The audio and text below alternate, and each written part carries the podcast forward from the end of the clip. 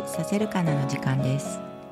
将棋させるかなは将棋がしたいという有名ポッドキャストを配信されているダマさんのお嬢様と3年後に対決するのを目標にご近所系ポッドキャスターのモーが将棋を学んでいく様子をお伝えする番組です。将棋を始めたいと思っていらっしゃる皆さんと将棋をさせるようになるまで一緒に頑張っていきたいと思っています。どうぞよろしくお願いします。2024年明けましておめでとうございます。2ヶ月ぶりの配信になりますが皆様いかがお過ごしでしょうか？今年の初めは日本で災害が起こったり大事故が起こったりびっくりしたね。始まりだったんですけれども今年ねそういうことがあってもみんなね希望を持って生きていけたらいいなとか思ってこの数週間過ごしてまいりました。私の将棋の方はなかなか進まないんですけれども他の方が将棋を指している様子とかそういったものを X や、えっと、コミュニティの方で見せていただいたりすることがとても楽しくなってきたのでぼちぼちやっていきたいと思っております。どうぞよろしくお願いします。先月12月16日は私がずっと楽しみにしていたポッドキャストウィークエンドというイベントが開催されました。師匠のダマさんがブースを出されていたのでそちらに伺うのも楽しみにしていたんですけれどもそちらでなんと初めてリアルで将棋を指すことができました。指すというか体験させていただくことができました。この番組を始めるきっかけになったそのダマさんとのこうお話で、えーと、そこの時からはもうずっとオンラインだったのでピオ将棋とかあとはインターネットの詰み将棋とかそういったもので勉強したりとかウェブサイトですね。将棋協会の。そういうのを見たりとかしてきたんですけれども。で相手誰も私の周りにする方もいないので初めてねそこで駒を使ってさせていただきました。そのお相手がなんと、えー、未将棋さん。あの大学生で東日本大会が3位とかあの段で4段を持ってらっしゃる。それはいろんな種類があるんですかね。段とかそれもちょっとよくわかんないんですけど。でそういった方に、えーと、お相手していただきましてあのお話というかねお声は聞いてたんですよ。未将棋さんの。あの師匠のダマさんのあのポッドキャスト「将棋がしたい」の。ゲストでね何回か出られてたので。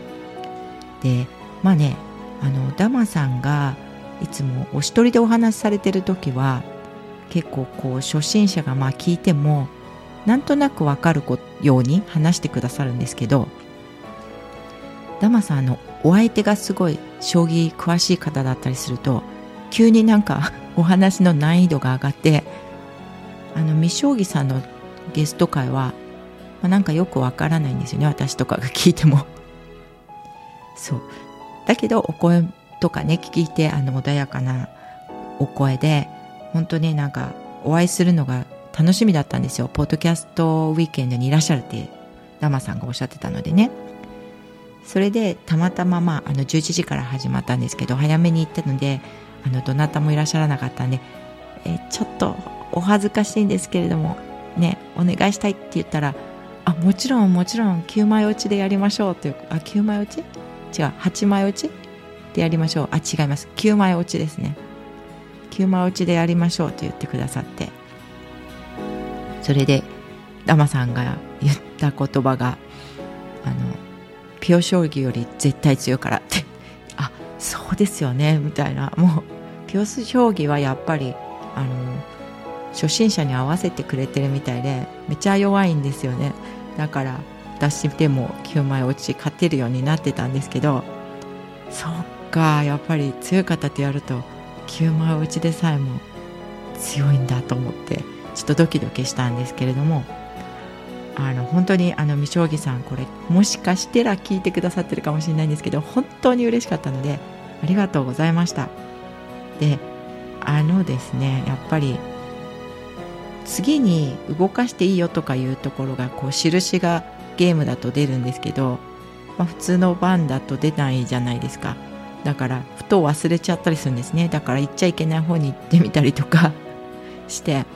で未将棋さんが「ああそこに打てるならいいですよね。でも打てないですね」とかいう感じですごい優しく教えてくださって。でまあえー、っとやっぱりそんなに回数も9枚落ちしてなかったのでいろいろななんかこう向こうにしてあの相手が動くのっていうのを慣れてなかったんですよ。そしたら未将棋さんはこう右側の方っていうか右側とかって言っちゃいけないよね。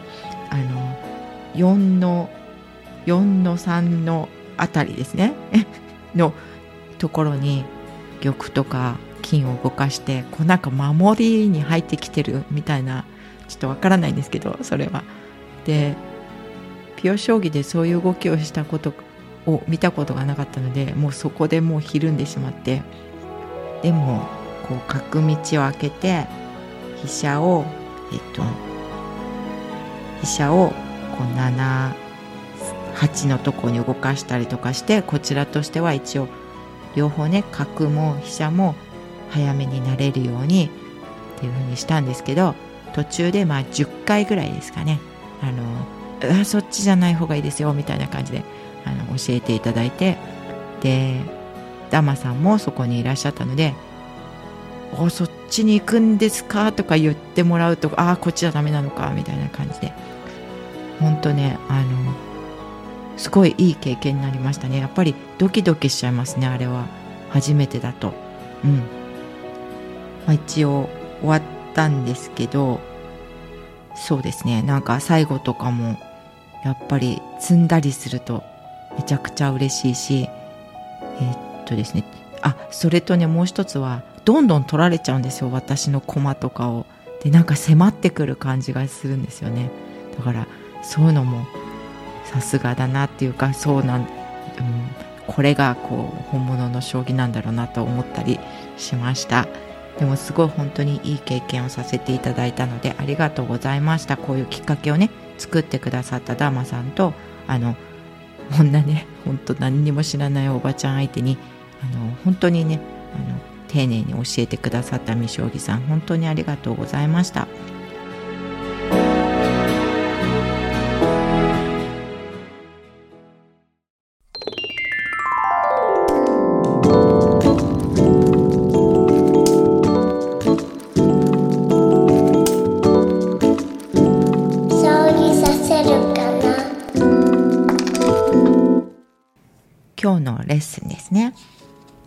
今日は復習も兼ねて9枚落ちの考え方のあのピオ将棋の動かし方をまた読んでいってでこれを私がわざとこう読んでいるのはいずれ頭の中で駒の動きをこう想像しながらできるみたいなそんな感じのことができたらいいなって思ってるんですよ。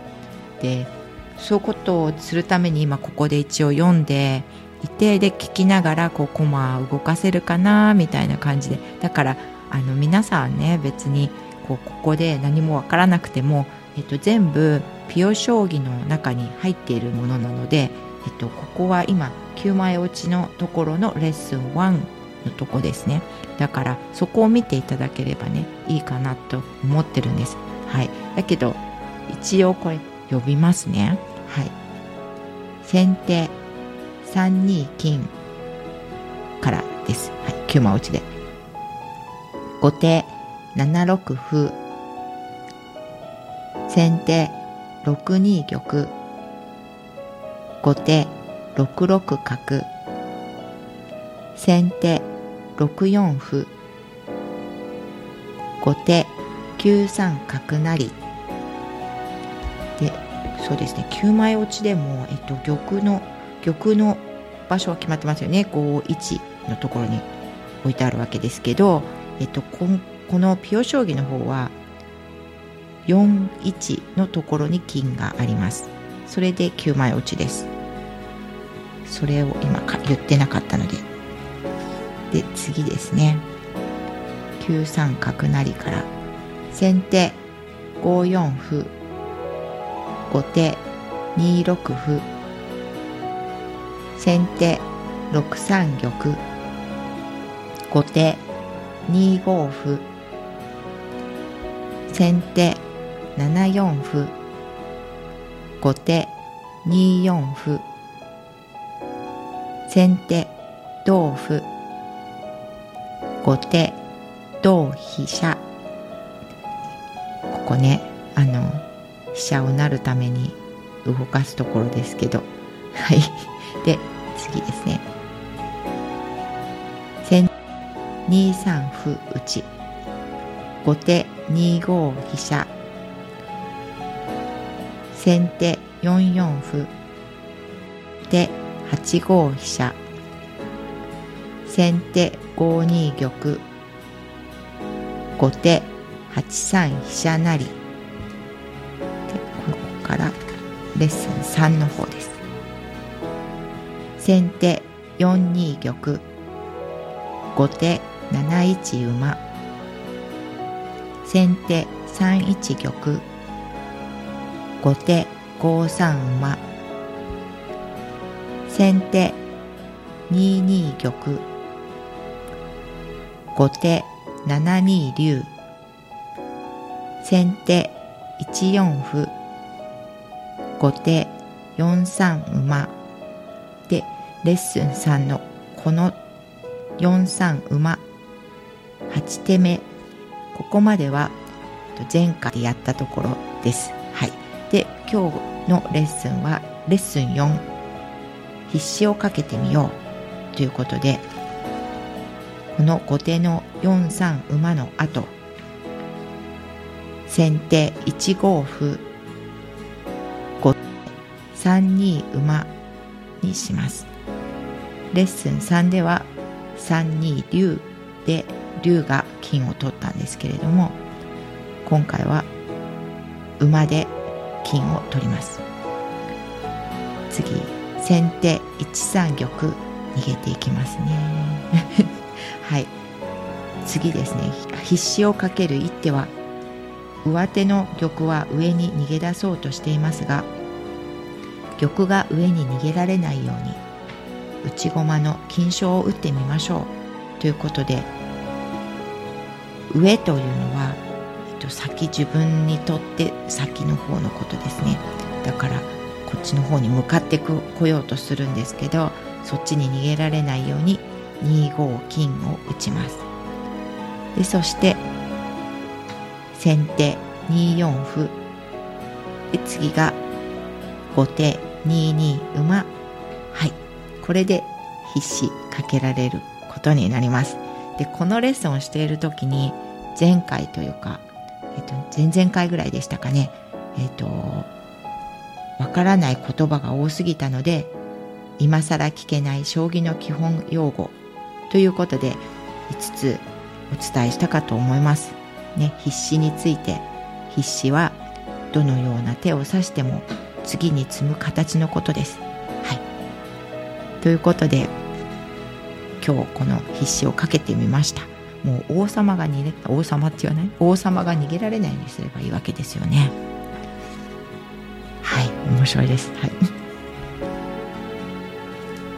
はい、で今日はもう一つお話をしたいと思って、えー、1回ですねこうピオ将棋9枚落ちをあのやってみたんですよ10分間の中でね。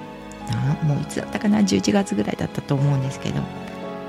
で、まあ、それが、まあ、いい手だったのかいい勝ち方だったのかとかなんかこうまごまごしてるなって自分でも思ったので先生にあの X の方で、まあ、これ見ていただいて師匠に言いたいこと言ってもらいたいんですけどって書いてねあのお願いしたんですよ。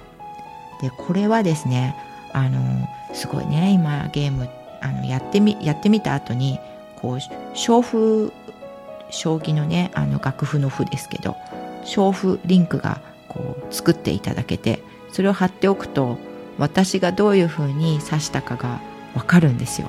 見ていただけるんですよ。でそれは、えっと、コンピューターの方で私はやったんですけどでそのリンクを貼っておいたのでそしたら、まあ、先生があ先生ね あのダマさんがすぐ答えてくださってあの例えばですねえっとなんかこう負が負の打ち方の狙いが分かりませんよとか途中でねちょっと。であとは、えっと私が何かを打ったんですけどなんかそっぽの方に行ってますよとか教えていただいたりとか。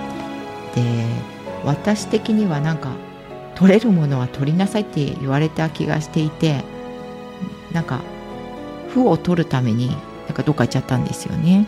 だから多分これはもちろんあの9枚落ちだからこういうことになるっていうのもわかるんですけどあのなんかお玉とか金とかがなんか近くにあると怖い気がしてなんか関係ないところを取っちゃったみたいなこう精神的なものがありましたね。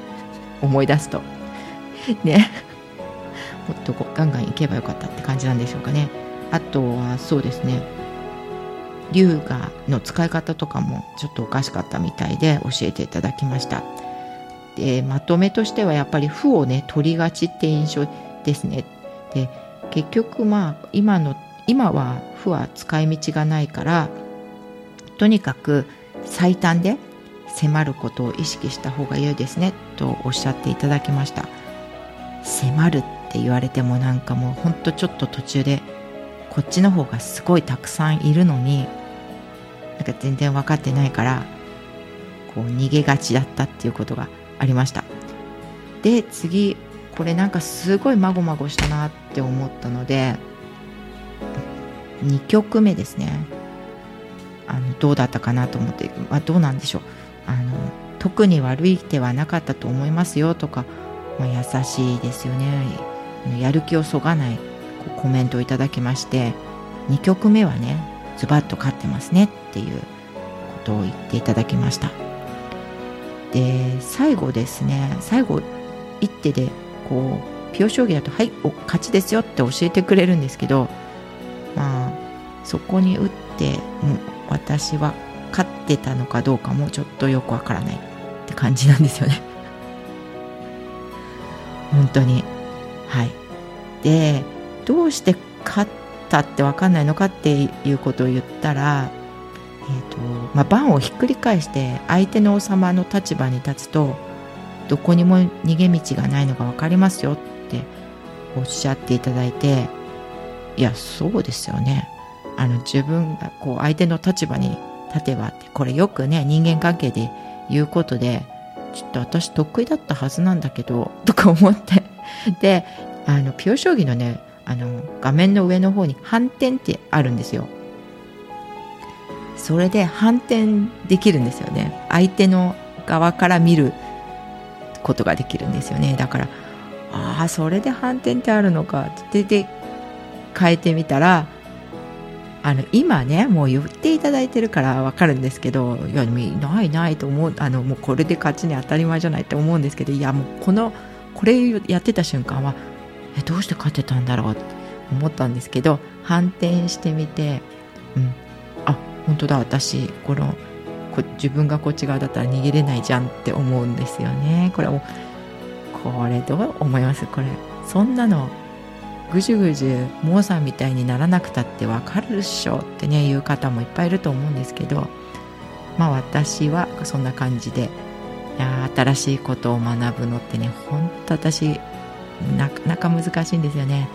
でもここでね感想はいや飛車なって竜王になるともうめちゃ強いぜって感じで最近だからなんかいろいろ見てるとこう王様のすごい遠くの横の方に待ち構えてるんですよね。でそれでヒュッて取るのかっこいいですよね。という感想でした。はい。本当ねいろんな方にこういろいろ教えていただいてなんとかこれまでも来ておりますけれどもあの本当ね知ってると知ってしまった後はね当たり前だなと思っちゃうんですけどやっぱりこう先生からちょっと教えていただく前まではもう闇なので本当教えていただけて助か本当助かってるし楽しいですね。なんかこうくじけないでいられるのでこれからもね見捨てずよろしくお願いしますということをこの辺でごしょごしょ言っておいて。はい。では今日はね最後これここまでにしたいと思います。次は、と、8枚落ちにチャレンジです。はい。今日も最後まで聞いていただきありがとうございました。こちらでご紹介した内容は概要欄に X のピョ将棋岐阜や師匠からのアドバイスなどのリンクを添付いたしますのでご興味のある方はご覧くださいませ。この番組を聞いて感想激励のお言葉いただけるととても励みになります。概要欄のコメントレビュー欄にご記入いただくか X で「ハッシュタグ将棋させるかなをつけてつぶやいていただければ幸いでございます。では次回の将棋させるかなもお楽しみにしてください。じゃあまたね